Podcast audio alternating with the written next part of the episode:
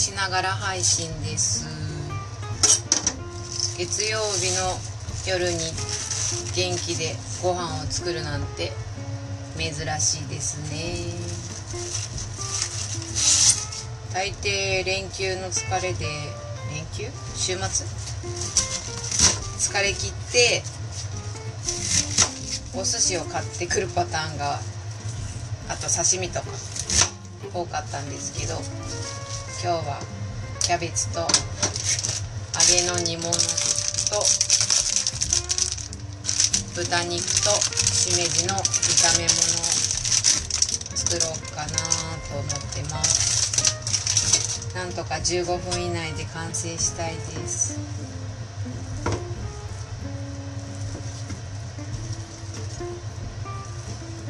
でも確かに一人で作ると何を喋っているのか分かんなくなっちゃうね。ゃあ今日感じたことをおもむろに喋っていくコーナーにします。えー、っと最近ですね。まあ元同僚に「ありがとう」のお手紙を書こうというプロジェクトが立ち上がってそれに賛同してくれる人をおのおの募ってるんです。でまあ転勤などがあったりして幅広く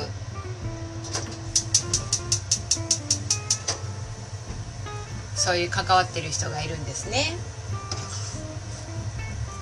で、まあ、今一番近い人がそれをやろうって言ってで私はもうそこにはいないんですけどじゃあ参加します。でどんどん仲間を増やしていきましょうみたいな流れになってあそういえばあの時代の一緒だった人たちもいるなと思ってそこに連絡をしてぜひ参加させてくださいって言っていただいたのでまあそれをつなぐ役目になったりとかそんな役割をしている時にああなんか人と人との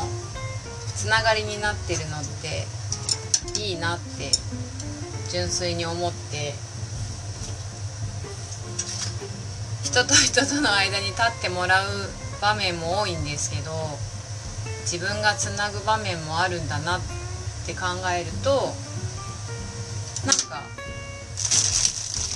ところどころによって自分が存在する場所によって存在の意義とか価値とか変わってくるんだろうなって思いました。でもそのつなぎになりたいとかそういう感情は常日頃思っててそれは人だけではなくて何かを始めるきっかけであったりそういったものを紹介できればいいなって思ってます。うん。なんか今って同じテレビ番組を同じ時間帯に見れるっていうのは本当に稀で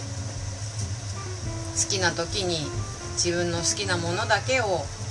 見てでそれにハマってくる友達だけを信じて自分の知らない世界を楽しんでる人たちにはちょっと興味が湧かないみたいな傾向ってないですか？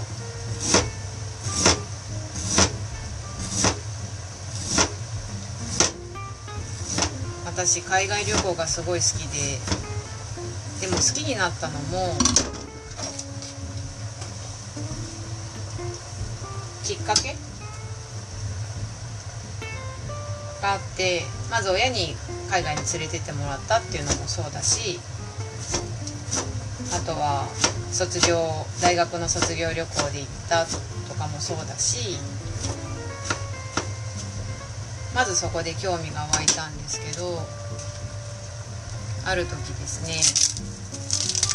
ああ海外旅行行きたいな。だけどな。っていう会話を聞いて。だけどの理由って何？みたいな風に言ってくれた人がいるんです、まあ、そしたら、まあ、いつ？どこに行っていいか分かんないとか。どのタイミングで行ったらいいか分かんないからちょっとやめようかな。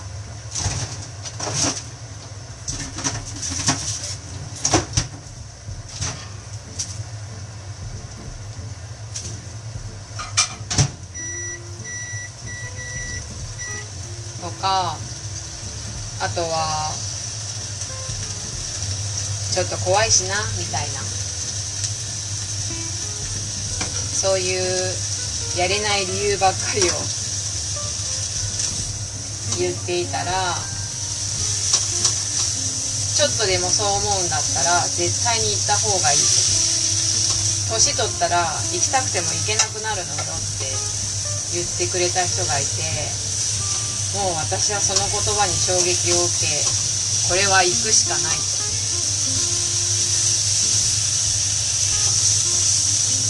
でその年は海外に行けなかったけどもう次の年は絶対に行くんだっていう思いで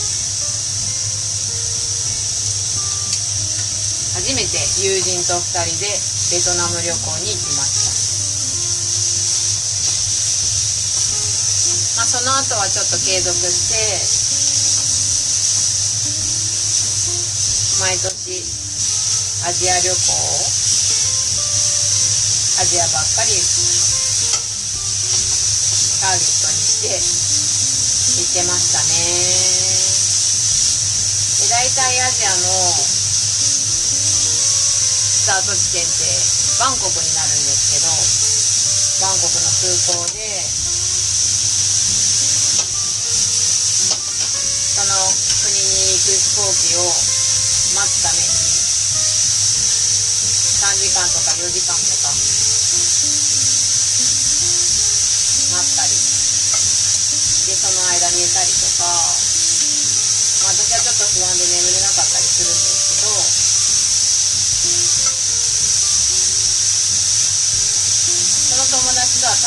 ったことないんですけど、まあ、そういうハブ的な感じでいつもバンコクを使っていたのでちょっとバンコクがホーム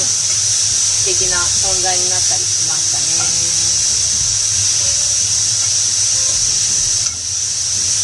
じゃベトナム旅行の話が出たのでベトナムの話をするとまあフォーとか可愛い雑貨とかに憧れるのが女子ですよね。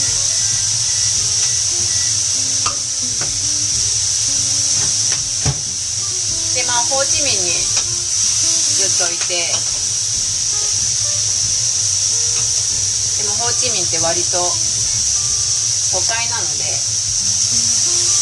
まあすることもなくなったりとかで最終日の方公園でやってる太極拳みたいな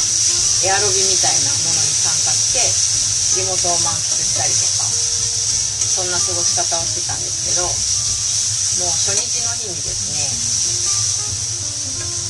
ねベトナムのサンドイッチのバインミーが美味しい店があるっていう風にガイドの人が紹介してくれてそこをホテルの近くだから歩いて探しに行ってたで私本当に地図が読めないし海外だとなおさら分かんないのでめっちゃうろうろしてで後ろからバイクの人が声かけてきて「君たち何してんの?」みたいなでバインミーの店を探してるんだって言ったら「あバインミーの店ならこの先にあるよバイクの後ろに乗っていく?」みたいな風に言われてだけどいやいやそんなのいらないですって断りまたうろうろしてで結局見つからずに本当にその道路を行ったり来たりしてた。でまたその同じバイクの人に本当に知ってるとこあるからどうみたいな風に言われてもうなんか場所もよく分かんなかったから「あじゃあお願いします」って言ってバインミーを買いにバイクに乗せてもらったんです。